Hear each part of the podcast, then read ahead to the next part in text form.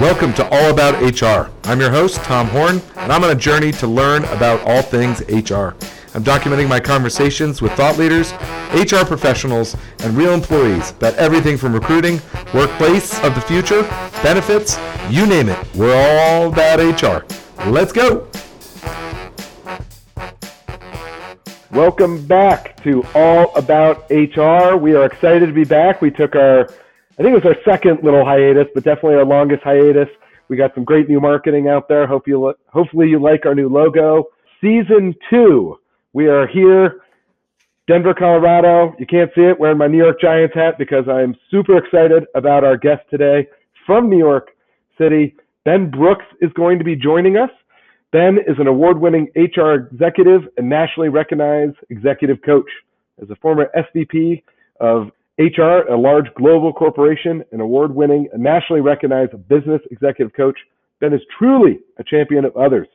Ben is the founder and CEO of Pilot.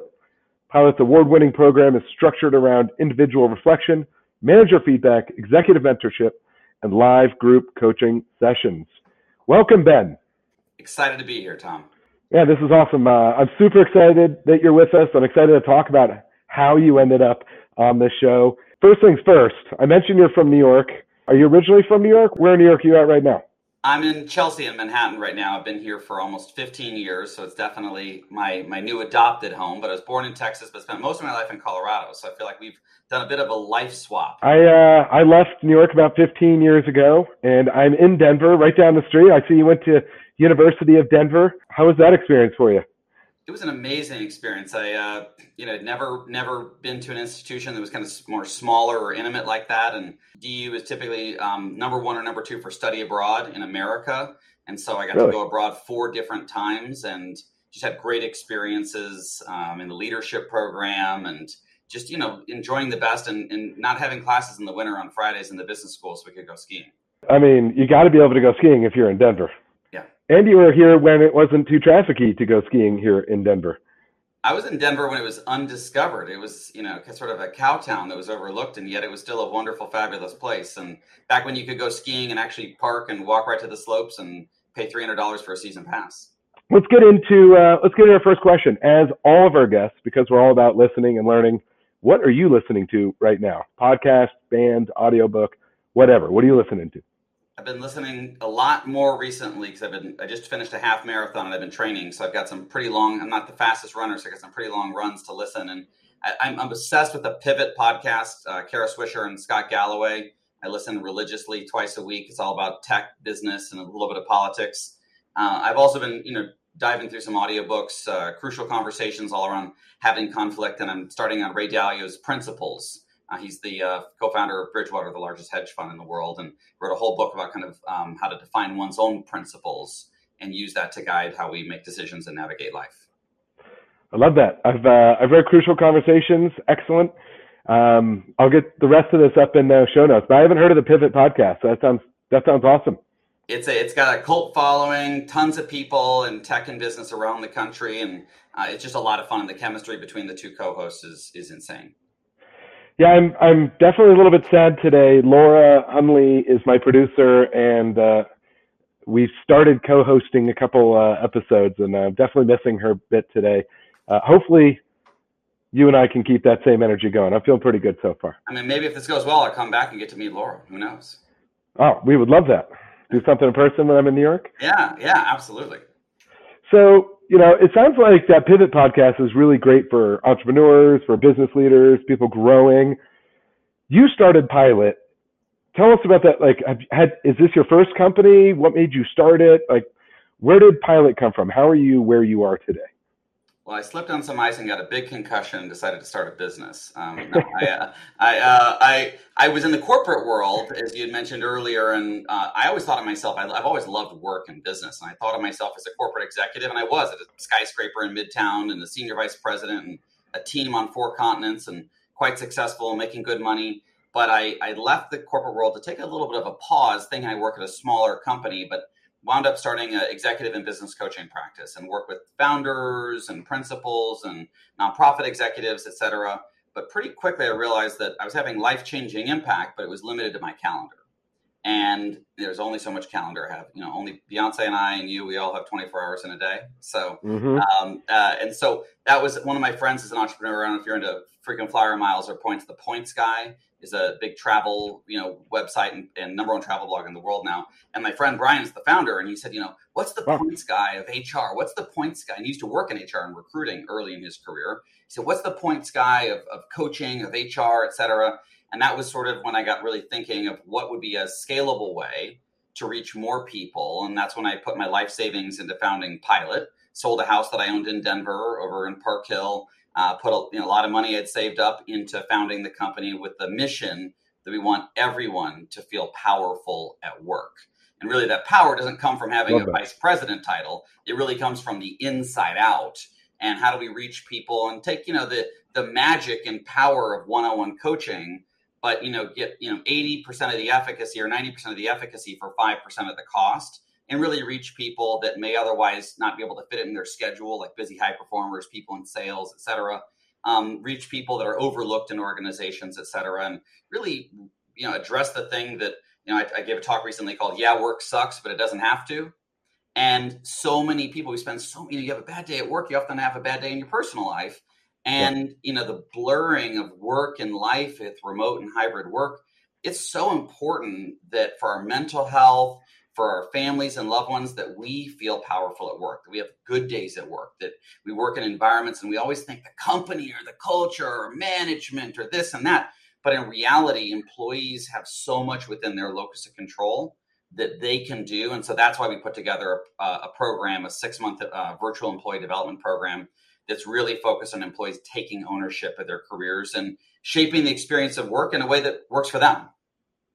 I love it. Uh, Laura Mazzullo, Mazzullo, yep, uh, Eastside Staffing. I don't know if you know her. Oh, oh, uh, how, how, how could I not? How could I not? Yeah, I know, right? She's the best. Uh, literally one of the nicest people on the planet. But she talks about a lot of that um, as well. You know, bringing yourself. Uh, Laurie Ruettimann, uh, yep. her book. You know, it's you have to own that, but you're right. There's not a lot of resources helping. People tell you you have to own it, but there's not a lot of resources showing you how.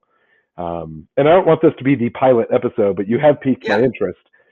How do you like? What are some of the things you do to help people be able to have that best day at work? Yeah, it's it's a great question because when we benchmarked and we're researching the company, we kind of saw that there was a ton of things out there that were sort of advice, you know, content, blog posts, podcast, books and then there was other stuff that was enablement, you know, platforms, frameworks, templates, tools, etc. But they didn't really come together in one mm-hmm. integrated package. And that's what we've done with Pilot. And so part of it is employees reflecting, slowing down, pulling up, checking in with themselves. You know, we think like I, I work with a, a psychologist therapist every week, and that's a wonderful thing to check in with someone else but there's a lot of things I can do to just check in with myself. So we really focus on, you know, knowing how we're feeling, checking in with how we're doing, being self and situationally aware, we focus on mm-hmm. employees soliciting feedback. Every engagement survey I have ever seen at hundreds, if not thousands, of companies where I've seen the data over my career, feedback, career growth, all this is a is a is a negative finding. It's one of the top things to work on. And yet employees expect feedback to come to them, to come from their manager and to come from a system. And often the best feedback is the feedback that employees go get, they solicit from someone maybe other than their manager and maybe not out of a system. So we have them solicit that feedback we also have them advocate for themselves. At Colorado State yeah. University, uh, Professor Rich Feller did you know research about career satisfaction, and the number one predictive indicator of a satisfying career, distinct from success, satisfying, like I really yeah. enjoyed myself, was the degree to which people advocate for themselves, speaking up for what they want or need to others, but also to themselves. Half the time, the audience we have to advocate is for ourselves, like take a vacation, you know, uh, log off for the day, you know, ask for the help you need, set the boundaries, get a different, uh, you know, deadline. And then the last part of the course is to bridge the knowing doing gap. It's sort of a Grand Canyon but between what we know to do, like seven hours of sleep, and what we actually do, which is be in bed with our phone at two in the morning and get five hours. You know, we want to bridge that gap and really apply. And that's what makes coaching and mentoring and true development and behavior change different than traditional sort of training. Is it's not just about amassing knowledge between our ears, but it's about actually changing our behaviors to apply often what we know works or to avoid what we know doesn't work.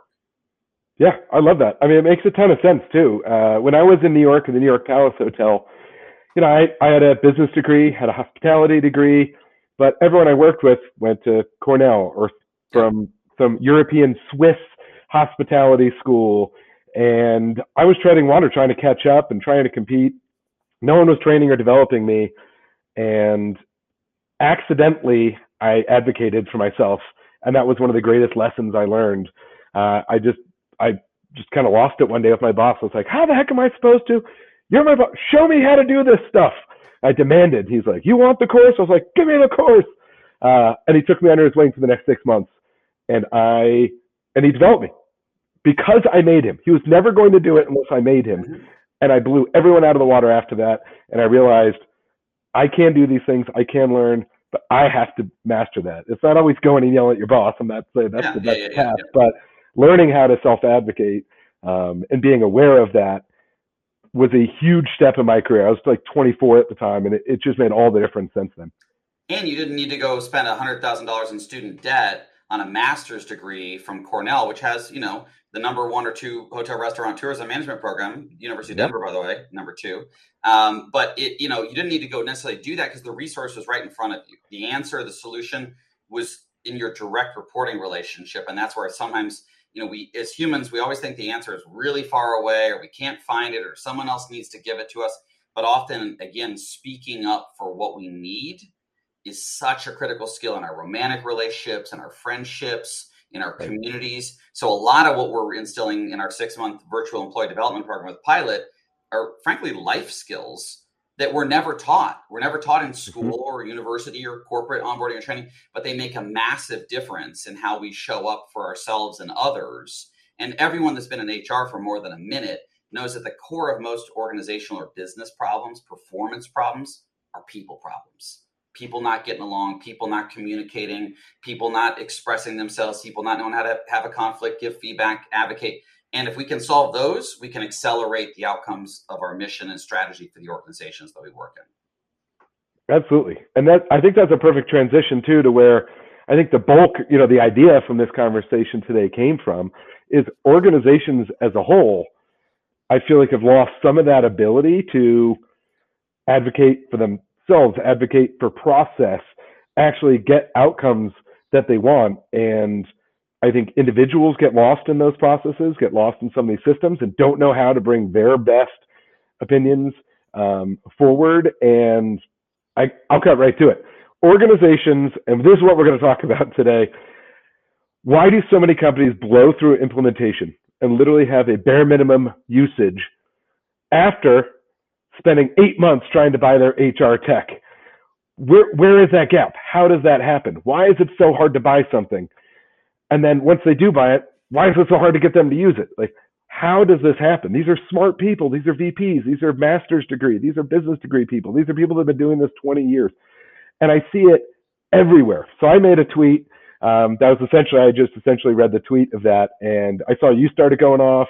We got literally some of the best people in the industry talking about. Trish McFarlane weighed in, uh, Meg Bear, SAP SuccessFactors. Like everybody had an opinion. So I thought I loved your insights to it. So let's start talking about that. Um, and can we talk about that from the bridge of pilot? Like from your experience of pilot, like have you seen this in person and, and what do you think might be driving this disconnect? Yeah, I'm so excited to talk about this topic because I feel it's sort of hidden in plain sight. This is something that everybody's struggling with, but yet very few people are talking about in forums like this. So my guess is we're going to have a pretty a lot of resonance with people on this. And we do a, you know, one of the things we measure a pilot is our rate of learning as an organization. It's a highly predictive for startups and high growth companies that, you know, your rate of learning is a great forward looking indicator. And one of the ways that we we do is we have a company insights meeting once a month with our our you know our team and we get together and we're like, what are we hearing? What are we learning? What are we seeing? And one of the things we distinguish is exactly what you're talking about, which is it's so hard for our customers, our prospects and customers, even on the renewal side, to get budget, to get things through procurement, to get things approved, to align stakeholders.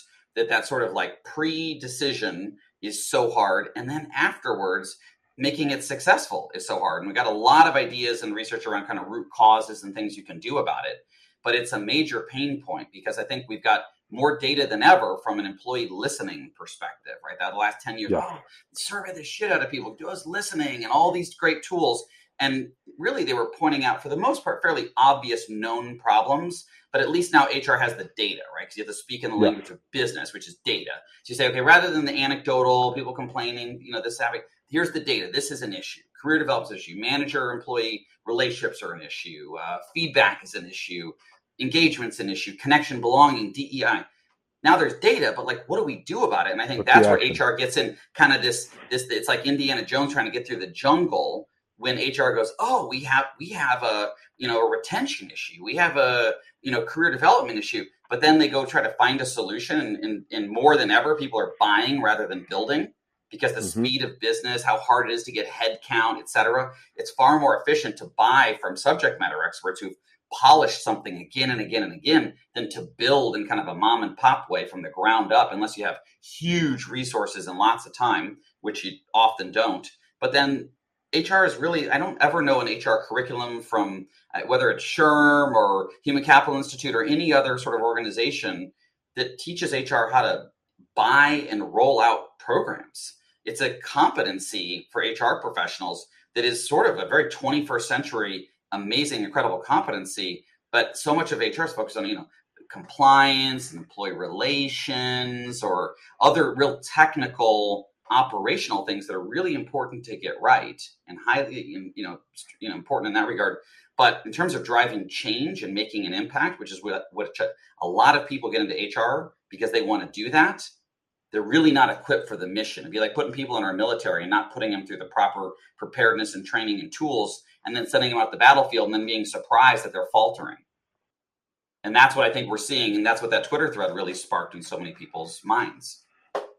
Yeah. And I think, you know, it's been covered by a couple people on here that say, HR people, stop hanging out with the HR people. Like, go hang out with the business people. Go hang out with the CFOs. Go hang out. I think that would be a big piece. SHRM just closed this week, the SHRM conference down in New Orleans. Did I say that right? New Orleans? Nolans, yeah, Louisiana. Um, I don't know. I, I want to go back and look, and and I'm going to be talking to some folks that were there for sure. But like, there should be a business development chunk of those shows, and all these shows should how to buy products, how to get it through, how to implement. I know Jason Averbook, LeapGen, um, yes. those guys are talking about this ad nauseum um, as well. So I think people are realizing this, but I'm not seeing that wholesale um, action to help buyers. So I think where you took us is a good place to start. So what are some tips or, or what's your thoughts on how HR can get better themselves at buying products, at getting approvals, at getting the tools they need? Because that's what I hear all the time. Oh, we know we want this. I can't get it. I just had a VP of HR that I've been working with um, to purchase People Element that literally is going to quit their job because the companies waited nine months after saying, yes, let's move forward to buy this product. It's not even financial, it's just procurement and blah, blah, blah. Um, HR teams need tools. It's not just wants. It's not like I, I like an AT, ATS system. Like sometimes you need a freaking ATS system. Sometimes you need employee engagement now to operate your business. How do we get from need to acquisition in HR? How do we do better with that? Well, I think, you know, HR sometimes gets in a sticky wicket of responsibility without authority. Hey, HR, mm-hmm. what are you doing about a retention problem? What are you doing about DEI? What are you doing about manager enablement? What are you doing about recruiting and hiring? What are you doing about comp, pay equity? But then doesn't have the authority to go make the decisions to buy the tools to get the budget. And I think a lot of this ties back to advocacy we talked about a minute ago that you know HR doesn't necessarily advocate for itself. HR tends to just take take take in terms of scope and shit and everything else, but not ask. And one of the questions, if you're listening to this, is when's the last time you were told no? Because typically, what I find with a lot of my HR colleagues is they look at a no is the most devastating thing. And they'll do everything to not explicitly ask until someone else essentially signals there's a lot of, I'm going to socialize, I'm going to stop by, I'm going to do this you look at the, the the woman that's in charge of your sales organization or maybe the guy in charge of marketing they are fearless. Talent acquisition say, yeah they, they, will they will they will throw down the gauntlet and say you want me to deliver these numbers for this year? I need this. I need you to cut the red tape. And i need you to cut the bullshit and we need to get this done. And there's a sense and they're they're you know and they say oh you're not going to give me that? Okay let me give you an adjusted sales plan for the year since we're not going to have that. And there's a real set of boundaries and puts and takes in that. But i think that we're, we're very afraid you know hr is typically well, a core competency is getting along with fellow colleagues. We have internal clients. We want to make people happy. There's kind of a pleasing thing. We're less comfortable as a function with conflict. And when hr is in the buying role they're not the client anymore. They're or they're not uh, providing client service. They are the client. Yeah. and hr is not used to being the client. Hr is not used to setting the deadlines we see all the time people will forward something to the attorneys to review or to procurement and they don't say i'd like this done by friday they're like please if you maybe have time could you look at it that's no way to get a result right you have to drive the process and i think again driving a consistent process that's non-repeatable you know benefits enrollment annual reviews compensation. These are repeatable processes that HR knows in and out. But when we're talking about something like navigating an organization to get stakeholders aligned, to get budget allocated, to get, you know, to select and align on a particular provider or vendor and scope, to get the right participants and people aligned, to get through procurement, legal, IT security, these are things that are less repeatable. People don't typically, some organizations have sort of an HR procurement person or a, um, a learning tech stack buyer or something like that, but most of the time not. So this is something that we're rusty at. We be like, if you only played tennis once a year, you'd probably suck. And that's a part of it is there's not enough cycles on it as well. Yep. Yeah, uh, I, I agree. I think that's that's great insight, and I think something you said earlier, and something that makes me love working at People Element, what we do is you know, with all these engagement surveys and all this employee data, is not just go in and ask, and, and you have to do that. But now, I love so many organizations. We go, hey, you now know what your engagement index is. You now know what your spread of actively disengages. You now know what the key items are with definable, actionable data points. Now go in and beat on the table and say, we need this. These are the numbers we need because here's the data. So you've got to be able to ask. And I love being able to empower organizations with that data that I don't think they had before. And if they did, it wasn't, I don't think, used and brought to the table with, boom, this is our data. These are the outcomes we need to now push for because of the data. And there's a courage that comes, and the data can be a nice shield in a wonderful way. And then, but then ultimately, to you know, if, you know, if HR people could go take that, there's a course called the Karrass negotiating course. It's been around Chester Karrass, he was a Hughes Aircraft head of negotiations in like the 40s and 50s. It's in the airline magazines. If you fly a lot, you know, that's in, there's usually a thing about negotiation. And Chester Karrass said, you know, you don't get what you deserve, you get what you negotiate. Most HR people don't have negotiation training or skills, but this is something you can go do in a two day workshop. And you learn and you put the data and say, hey, we said we're committed to X, right? Meeting our hiring plan, addressing our engagement, uh, you know, DEI, turnover, whatever it may be here's what I want to do and what I recommend. Oh, you don't want to do that. Are we still committed to that? Okay, great. What's your counter? Because yeah. we're typically, you know, Agreed. making these hollow proclamations around our you know, commitment to our people. I'm using air quotes, but then we're not, you know, aligning our stated value with our actual behaviors. Behaviors, by the way, include budget. And so part of what people learn in sales training and in negotiation is there's a term that my dad was my dad's name is Tom as well, and in his he always talked about you know most salespeople fail because they don't ask for the order. They'll sort yeah. of woo and romance and entertain and demo and all this stuff and references and check-ins and all this stuff. But ultimately, you have to say, Tom, are you ready to get started with using Pilot? And then you have to shut the f up and you have to wait and see what Tom does on the other side and hold your own discomfort and just wait to see what happens. But if you don't ask, it's like just keeping buying someone a drink at the bar. At some point, you have to say, "You want to get out of here." Otherwise, you're just going to run up a big bar tab, be drunk, and go home alone. Yeah, I I always describe sales as advanced communication. Everyone thinks sales is a dirty word. It's just advanced communication. And one of those pieces that everyone thinks doesn't matter is ask, ask, ask. It makes such a difference. Well, I kind of asked, you didn't ask. Well, I gave my point, you didn't ask.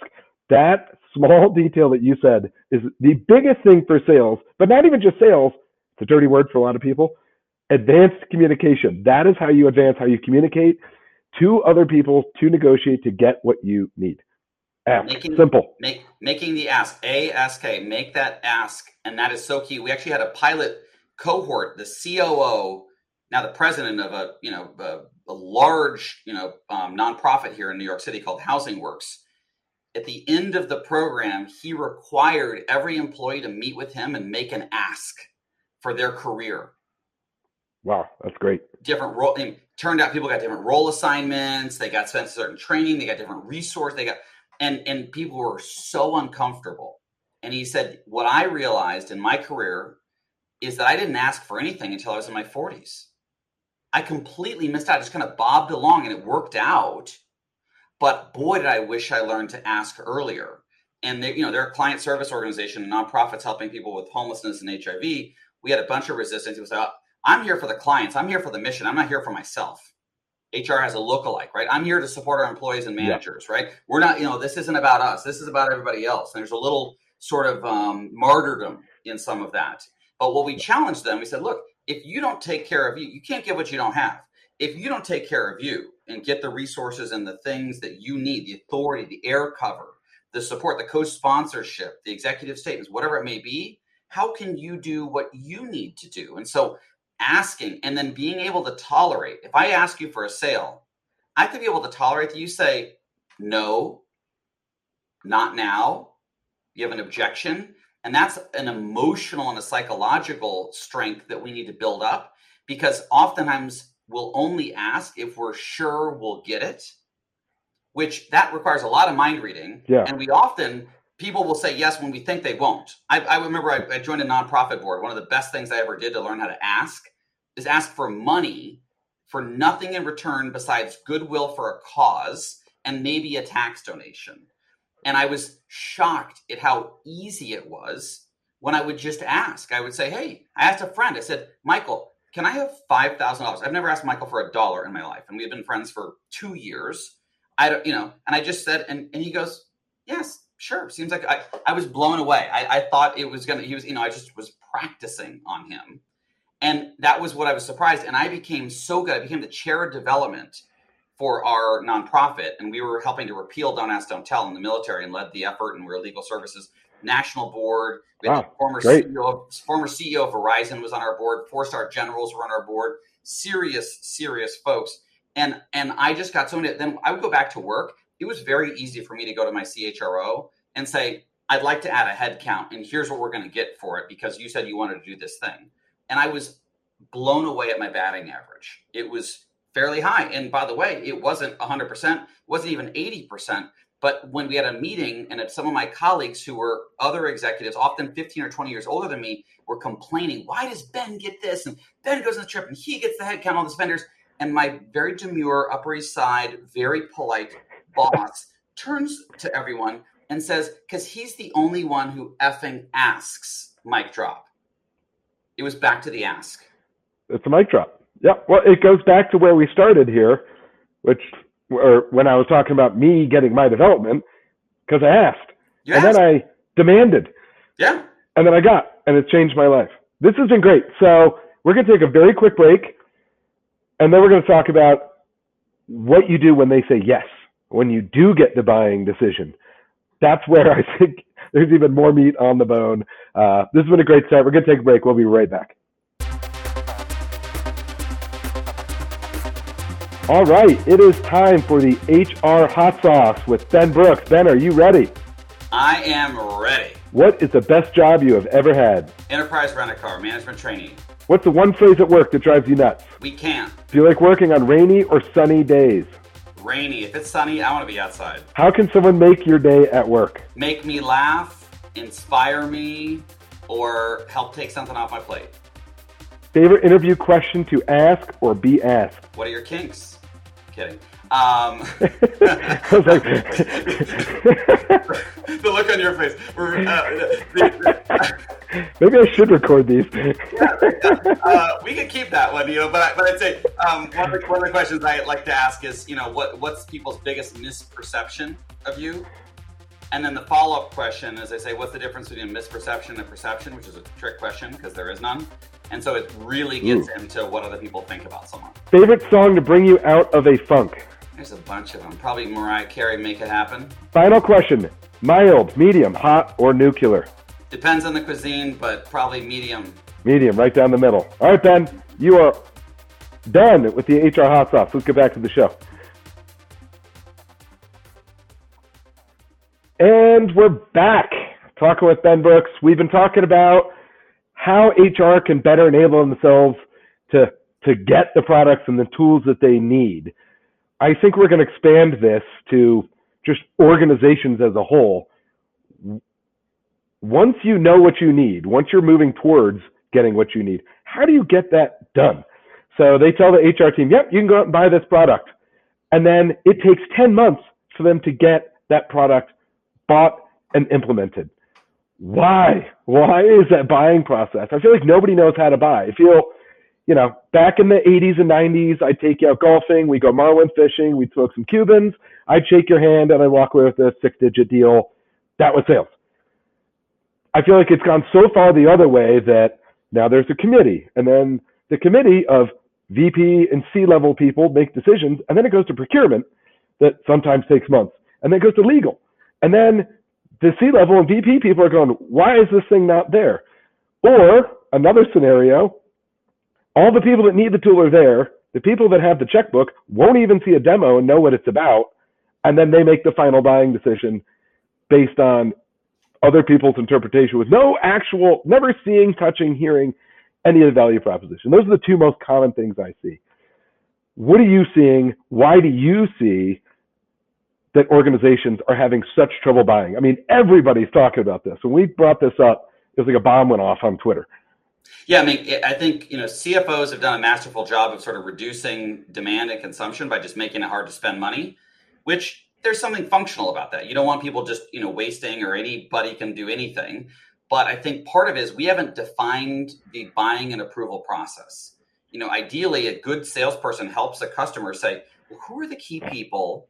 What are the steps, right? What are the potholes that we want to avoid? What timeline do we want? Setting a deadline that very seldom do I find an HR buyer. I'm like, well, what time? I'm like, we'll just see how long it takes. I'm like, well, what if that was like, I don't know, building a house? You wouldn't, and you wanted to get in the house before school started so you could have your kids in the right school district you'd be managing the hell out of that builder, right? So why don't we bring the same sort of intentionality along the way and some urgency? And I think that requires essentially a really rigorous project management like approach to navigate the org, to follow up. I mean, if you follow up with procurement or legal every single day, you want to be a pest. You don't want to just like leave, oh, I emailed them oh, this lawyer's really busy. Great. Can we talk to another lawyer? Can we use outside counsel? Just legally, hey, this is $50,000. We even have to review this. Can we just make this a PO? Can I put this on my corporate card?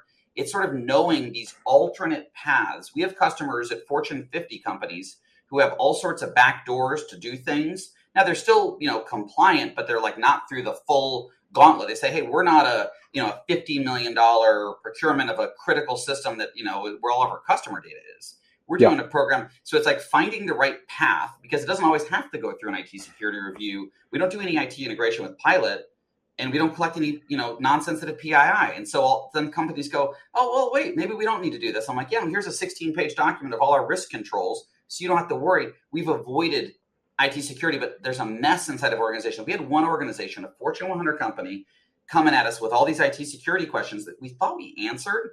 It was actually two different teams doing the same review, not talking to each not other. talking. Yeah. And I had to finally call our HR and said, Do you realize that your organization is a mess? And do you realize that you need to sort of play quarterback here and call an audible and find out which team is doing what? That's how much sort of excess and waste and chaos there is. They didn't even know inside of an organization that two teams were doing duplicate work that would already been that's wasting their resources and their money. So I think part of that is you have to be very vigilant.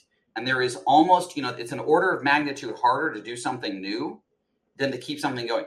You ever heard about the, you know, the renewal process for your email system at your company? You never have because no. it's just there and it's just on and people use it and they don't question that it's 45 year old technology invented off a construct of the Pony Express that totally sucks. it's just this necessary evil that yep. is there. But you want to bring in, you know, a fifty or hundred thousand dollar tool or $25,000 tool, it's like, well, we, we better really think about this. And so that's a part of also setting the relative, you know, kind of ROI and the risk profile and helping people calibrate because in especially in mature and larger organizations people are oriented more around reducing risk than pursuing success or opportunity which is in, in hr in particular the legacy of the function was control cost and reduce risk. Those were the two goals. It was never about the people. I i think this i i think you're nailing the piece right there. It's about reducing risk not creating excellence. I think that's a mic drop statement right there. And, and, and, and by the way, careers and people that are winning awards and speaking at conferences and writing books and are on podcasts and all of that are never the you know what i made sure nothing got through no you know we, we bought no new hr tools because they could go yep. wrong it's always the people that push through that took a risk and maybe it doesn't even work out but i all i can think of zero examples of an hr practitioner who was fired for taking a risk and trying something new. I can think of many examples of HR people who were laid off or fired from not keeping up with the business, from being seen as not value add, is overhead, is uh, being outsourced to, to you know India, et cetera. And so part right. of this is like keeping up with the speed of your organization. And I think that realizing that if you're in compliance or employee relations or something, yes, you have a risk. You know, if you're in comp, you have a cost control thing. But if you're not in that, you are trying to maximize the return on the investment in your people. You're trying to get more out of the fixed costs of your people. And that is really what the CFO, and no matter what your industry is, that's what it's that's what it's fundamentally about. And we have to think in a more entrepreneurial and upside and pursue opportunities rather than fret. We had I had an HR person say to me once when I coworker of mine, "You're handing an employee a loaded gun." And I was like, get a hold of yourself. like, really, we were literally turning on commenting on our in- intranet that was attributed to the person and linked to their corporate ID. There was not a loaded gun. I said, look, we have we have policies already in our handbook about inappropriate conduct. If someone you know is harassing people or doing something inappropriate, we already have a remedy of how to do that. And there's social pressures for them to not, and it's completely traceable. This is not a loaded gun, so quit being so freaking hysterical and let's move on. We wound up winning tons of awards and totally changing our culture, but we had to get away from the resistant naysayers who yep. thought that their role in a room was to speculate everything that could go wrong. The the best strategic HR people are focused on what could go right and risk adjusted. Nothing yep. is perfect, nothing is certain, but you have to say, hey, you know, people may misbehave. We'll know who it is and we'll have a remedy for it. It's rather than saying let's control a zero likelihood, is to say it's probably low likelihood and it's also low severity. So move on. So I think tying again, just trying to tie things back together here is the risk versus trying to be excellent. That's out there, but no one says it. It's very totally. similar to I've set this up for a sale, but I'm not going to ask for it. Correct. If, if organizations can go, hey, listen, we get risk. We're risk averse. We have a system. We have an RFP. We've got procurement. We got legal. We got all these people involved.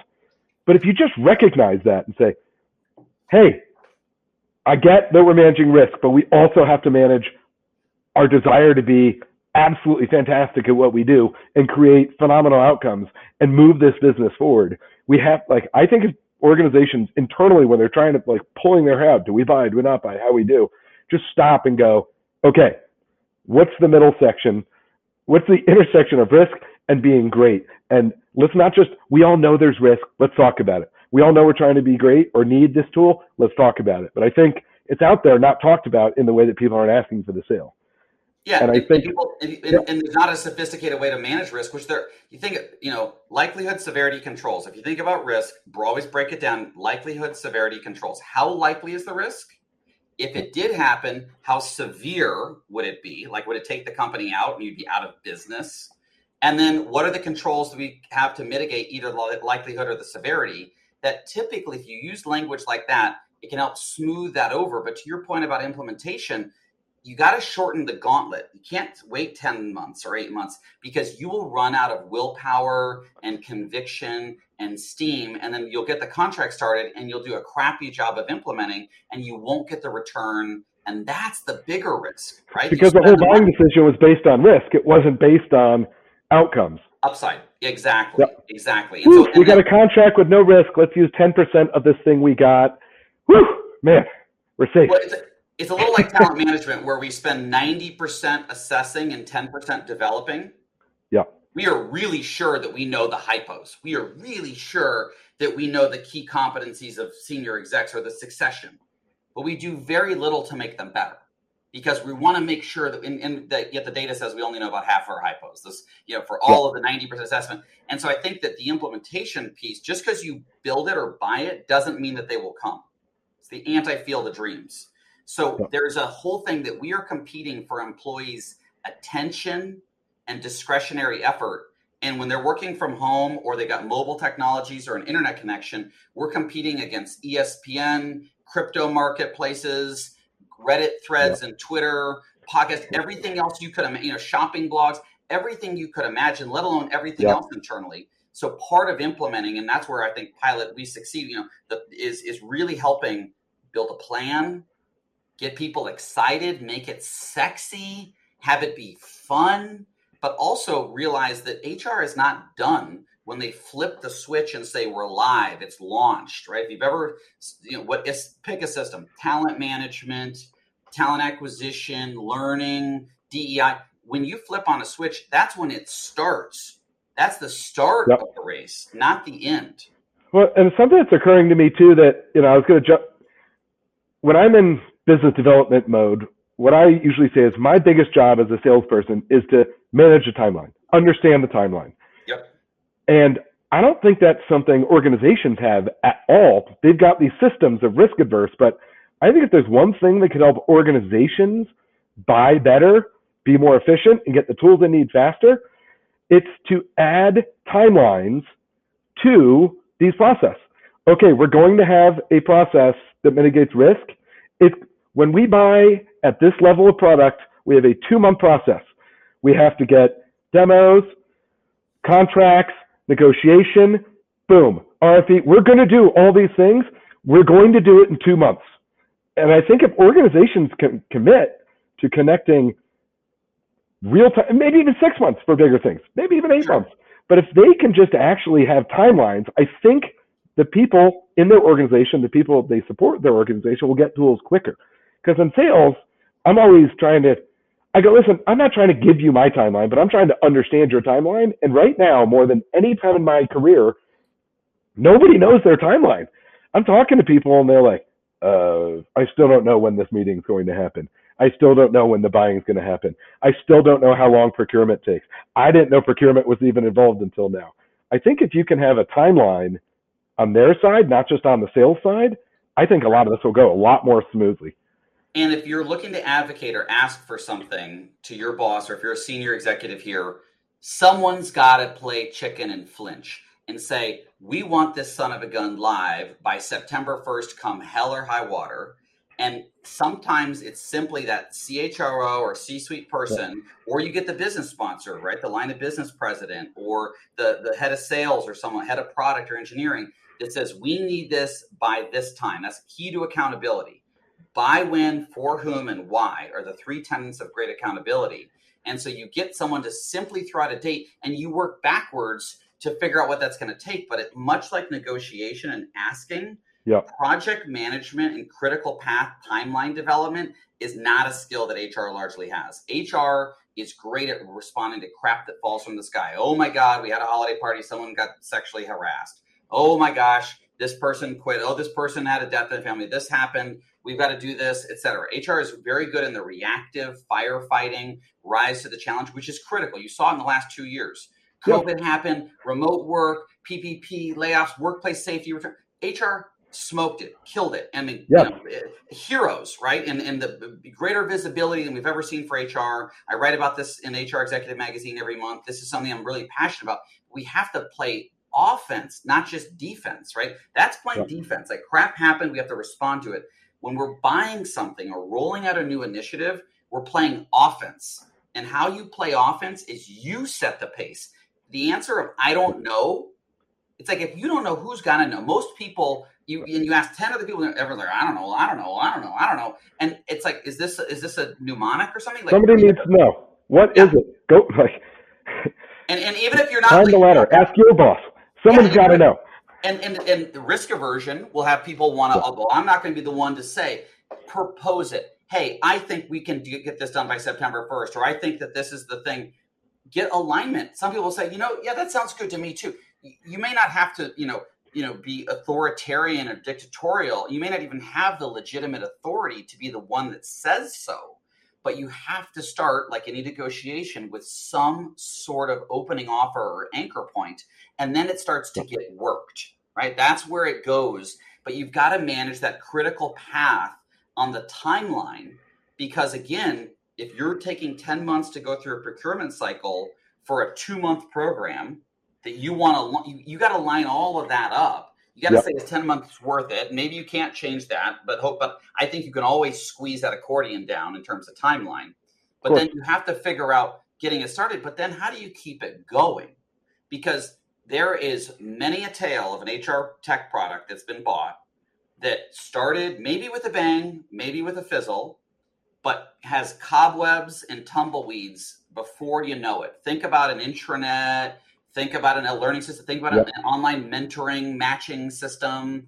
All of these things seem really exciting. And before you know it, your usage is really that's part of why some of the vendors don't show you very good stats yep. on participation because they don't want you to know how few people use it because they give you per employee pricing, not per active user pricing, which could yep. be 10 or 20x based yep. upon those things. And so that's why it's really critical to be a vigilant customer to get the participation and the engagement and the satisfaction metrics. We ask with Pilot, every time someone touches our product, how satisfied were, were you with your experience today? We have a heat map across every interaction to know the weaker parts of our product or training yep. or staffing or anything. And we report back to our customer, Nestle, S&P Global, Diageo, MetLife. Here's what your employees thought of this on a on an aggregated basis over six months on and we collect Great. all the data so then they actually know rather than a one-time survey at the end via SurveyMonkey hey did you like the program yeah so part, so that's the life. Yeah, how much you're gonna how much you're gonna get from that? Um, yeah. Well, and it's just like I think when it comes to implementation, if the buying process is so cumbersome, I think people are exhausted, tired. Dis, a lot of stakeholders are disinterested and moving on to other things by the time you buy it. And there's no timeline for buying up front. But then there's this hard timeline. Okay, we signed a contract on June 17th. This needs to be implemented by August 1st, period. And then you get it by August 1st and it's closed and no one thinks about it. I think the timelines on the buy um, need to be really rigid on the front end, which they're not. And I think on the adoption end, I think they need to be more expanded, which they're not, which is if you make a six week implementation, you're essentially saying we're only going to focus on this product for six weeks and then just assume it will be used for the other 44, you know, or 46 weeks of the year. What's your implementation by August 1? Great. Full adoption. What's your adoption percentage by October 1? What are you looking at December 1? Is there more? Is there another module that you loved a year before when you evaluated and you completely forgot about because you're just using core functionality? So I think it's tighter timeline up front, more expanded, longer timelines on the back end to drive that adoption and keep people interested and keep it front of mind. And I love that you've got this user experience data coming at you all across that's in your face that shows you you're not you're falling off right here. It's not a mystery um, what your usage of the product is, and it's not a one-time SurveyMonkey that all right, yeah, thumbs up, thumbs down. Yeah, and we typically talk about five phases with pilot customers. There's obviously the contracting, right, in the the buying phase. Yep. There's the sort of onboarding and the prep, like like that's all before go live on the system. So post contract, to kind of go live. Then there's kind of the kind of activation phase, right? Like you're communicating, you're on the internet, you're on Slack, etc. But people think that only those three. There's actually two more, which is the sustainment, right, and continuous improvement. Yeah. Oh my God, this was hard. Oh, we should have added a single sign-on. Crap, you're right. Oh, we need to integrate to this thing. Oh, we got to fix this bug. We have to communicate about this. We need to find the super active power users and feature them in the newsletter so people know that they're getting results from this thing. That's that sustainment and, and iteration and continuous improvement. And then there's the other side, which is at the end of it is like expansion, renewal. You may have only done it with yep. a division or a particular office or a particular segment. You may have only done certain modules with that vendor or program because you scoped it appropriately. You got to figure out your budget to protect it, right? To get maybe into a multi-year Yeah. contract. You've got to you want to if you want to protect yourself from a lot of this, try to do multi-year agreements, right? Because then you're just like reducing the frequency of the cluster that is, you know, the, the buying process. And you got to so there's like this other side, which is the internal stakeholder management, because the same people that maybe run that RFP committee or whatever that was, you got to Yeah. communicate. And HR tends to say, I'm going to own this and and hold this. I'll look at the data. We always talk to our customers. Don't just take the reports that we say and put it in your in your folders.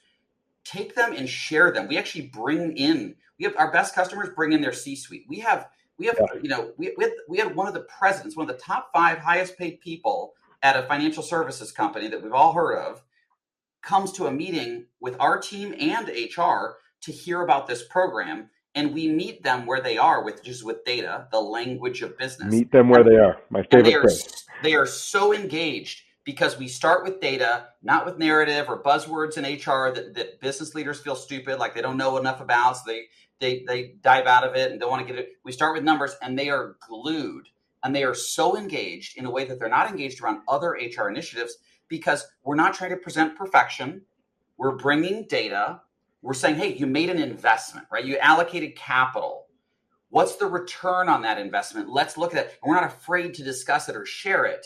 And then when it comes to asking for more budget, they know what it is. They know it's been competently managed. They know you got a plan to improve it. They know you measure the shit out of it. And then it's like, of course, how can we do more? And they become your advocate, but you got to do the change management, not just at the front end, but throughout the entire thing for the people that cared about it. So you don't have it like, oh, we got to try a different thing this year, or oh, I want to bring in my Yep. friend, or blah, blah, blah, blah, blah. That you've got to really strategically do the change management all the way along. And you have to build those sort of advocates who will have your back. They will protect when someone comes in or a big salesperson from, you know, you use Workday over here and they want to knock this thing out that's working really well because they have a module. And you got to have someone that says, you know, stay off his lawn, right? Yep. Yep. And you're touching on something too. We're both on the vendor side. We've both been on the people operations side, but we're not kicking the tires of all the buyers. The best vendors don't sell you in this. The best vendors have systems not to just show you more things, but to help you drive that adoption, help you have best practices to get this out, not just to disappear. You have to have a great client team. You have to have great focus on not just renewals, but how do you add value? How do you keep a pulse and go, hey, client, we just spent a year doing this. You're here. Like, how do we help you?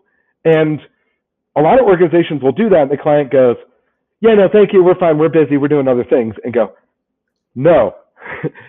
like, push the issue. Keep it on their table because I've done that. And guess what the client says every time? Oh my gosh, thank you. Thank you for making us Totally. do that. And- Thank and you for getting our attention here. the vendors have to advocate and if you're a buyer an hr buyer and you want to reduce risk right and you want to help build confidence in the decision in yourself and others diligence the implementation and the analytics and the reporting ask to speak to the team that will help implement it or a customer that has implemented it give say let see the reporting that you're going to see right? Don't just say oh there's a dashboard or hey there's a hotline you can call or this and that. We had a, a, demo platform we were going to use and we were going to buy and the sales team was really schmoozing us with all the stuff mm, right? Yeah. and and and but some seemed a little off. And i and at the last hour i said we're not signing jack crap until we talk to the implementation team that we would work with right? Yep. and our confidence went way up and we ended up buying the product and by the way we like the implementation team a whole lot better than the sales folks. And and they were like so dialed into what we needed. And so it helped us think in advance so we could prepare and be a good client and implement probably. And one of the questions i asked is you know tell me about your most successful customers and tell me about your least successful customers using your product because your product is great. You're you're got the highest reviews in g2 and all the other stuff but it depends on the implementation we want to get the best results the highest roi what are the best and worst practices and they told us everything Well, and think about if that happened earlier in the sales cycle, would that shorten it? Would that give you more confidence if you're looking under the hood? Because That's what, like I learned that one of my first sales jobs was selling fitness equipment, and I remember going to the fitness show, you know, Star Trac and Lifetime. You know, everyone had cool treadmills, and everyone had. I was like, everyone has cool shit. One company, I'm not to say who they were, had great customer service and took care of their people and always had enough staff to like get your parts and always had everything you needed after you bought their cool shit. That's what you need to understand in the buying process early on. Yes, everyone's got cool shit. Table stakes. It's tech. There's all there's dials everywhere. Who's to support it? How are they going to support it? How are they going to partner with you to drive implementation, not just sell you something and go away? And, and, and, I'll tell you what, we, we do customer research and we ask our customers, you know, why do they keep buying? And MetLife we talked to, and I said, well, tell us about your other L and D and talent and DEI vendors, and how do we stack up against them, right? You, asking for feedback, soliciting feedback, the pilot way. We're doing it in our own business. And they said, you know what? You're one of the few vendors we ever hear from after we sign a contract. Most people, as soon as the contract signed and the invoice gets processed, we only hear about on a quarterly business review or when they want a renewal and if we need something, it's hard to even get a hold of someone. And yep. with our company, we assign a customer success manager, you have their cell phone number, right? You can text them, you can call them. There's a whole bunch of other people available. We actually let, we have a text message even for employees using our platform. They can text message us for customer service and we get right back to them. So when they're busy leading a meeting or doing sales or designing product, they're not on an 800 line on hold listening to elevator music. They're getting efficient service and by the yep. way, we use all those service issues to improve the product so people don't have to reach out in the first place, right? So there's a loop on all of that because we want to avoid that. That's a bug, right? So yeah. those are the things that, you know, it's like, and I, and I, thought, I can't imagine a vendor not reaching, you know, but they're like, no, this is table stakes. It, it, it, one of the, you know, Fortune 100 company, like a great brand, great people work with unbelievably smart, competent, loving, fun people at MetLife. They're great customers. And yet the vendors that they're getting beyond pilot are just the bar is so low. And even things yep. like analytics, instead of saying, well, you know, there's a dashboard and you can slice and dice and do all this stuff and I have to go learn a new interface, we create executive level, beautiful reports in guess what? A PDF. And you know what we you know what we do? We email it. Yep. Easy. It shows up in their email. They're on their iPhone. Meet them where they're at. Exactly. And then you know what? When they review the, the the deck with us, they see in advance, and guess what they do when they share it to the executive at S&P Global? They send a forward of that email. It could not be easier versus them. What's yep. my password? Wait, which part of the thing do I log into? Wait, I have to well, and, by this. That's what everyone misses. It's oh, I need a giant HR, and I'm not anti big HRIS system, but oh, we need this central point, and everything's there. Well, I just bought a cell phone. Verizon is one of the largest, most powerful, successful companies out there at the Verizon store, the person helping me had to call four different numbers because everything was so specialized because they were so big to get anything done. Whereas when you're with a little bit smaller vendors or a little bit more, even larger vendors that are more focused on what we're talking about, that's what you want. What do I have to do to get the answers I need? Do I have to go somewhere or is it come to me? Is it at my fingertips? So you've got to look at sometimes it's way more efficient to have uh, it's more efficient to have everything in my HRIS. No, it's not. It's way more efficient if I can call Ben and go, Ben, I got a question. Yeah, I'll get that right over to you. That seems a lot more efficient than I'll just go into the same queue the other 800 managers in my organization are in trying to fix their parts of their modules. So totally, and in particular, you have to look at recurring versus non-recurring. If I need yeah. to know our head count, and I need, I'm going to be asked about it every day. I probably should have a recurring way of looking at that, right? Easy, mm-hmm. quick. But if I'm looking at the analytics for a talent development program, I'm not looking at that daily, right? That's not data that changes that fast. It's not that much of recurring work. So I need to have it be easier than, you know, a self-service portal to do that. And I think that's the empathy. And you want, and you mentioned smaller vendors. Typically, small business owners and smaller vendors in general provide better support. They're hungrier for it. There's economic incentive. They need it. If yep. you're the if you're the forty seven thousandth customer, it doesn't matter if you churn or not. It doesn't matter if you leave a low NPS or not, right? You know that's and you know yep. we looked at the talent the the net promoter score. You know, is a negative one hundred to one hundred is the score range on net promoter score, and it's you know that question: How likely are you to yep. recommend pilot to a friend or a colleague? Well, we talent management software. The average net promoter score we found out is negative fifty four so, so, so a zero typically on NPS is like decent. If you, yeah. get, if, you get a zero, that's that's sort of decent. You know, where when we you know, we ran our NPS last week, we're, we're, our our rolling average for the last two years is fifty, right? We're at fifty. You know, Apple is at about sixty. You know, USAA Bank is about sixty. Disney is about sixty. Yep. So, but but what gets us to have our customers feel that way? It is being able to call somebody it's anticipating their needs. It's challenging and pushing them not just taking orders or rolling over and saying hey i know you made this investment and you want to get the best out of it. We really recommend you do these things. And by the way oh you're going to have a sponsor kickoff? Make it easy. We give talking points. Here's a video of another sponsor doing it so you can have an object lesson. You want to make doing you know it's like in safety consulting i did a management consulting around safety. You always want to make the right thing to do the easiest thing to do. Typically we make the right thing to do the hardest thing to do. So the product team and the customer success teams need to be thinking about the empathy because it is hard to be an HR person. It is really hard, mm-hmm. and I have a, a I have a, a a reservoir of empathy for what that takes. Because when I would spend millions of dollars when I was at a Fortune 250 company buying these things, everything I bought to solve a problem became my next problem. Whatever budget I had for the vendor, I had to have a shadow budget for FTEs to manage the bullshit around all of it.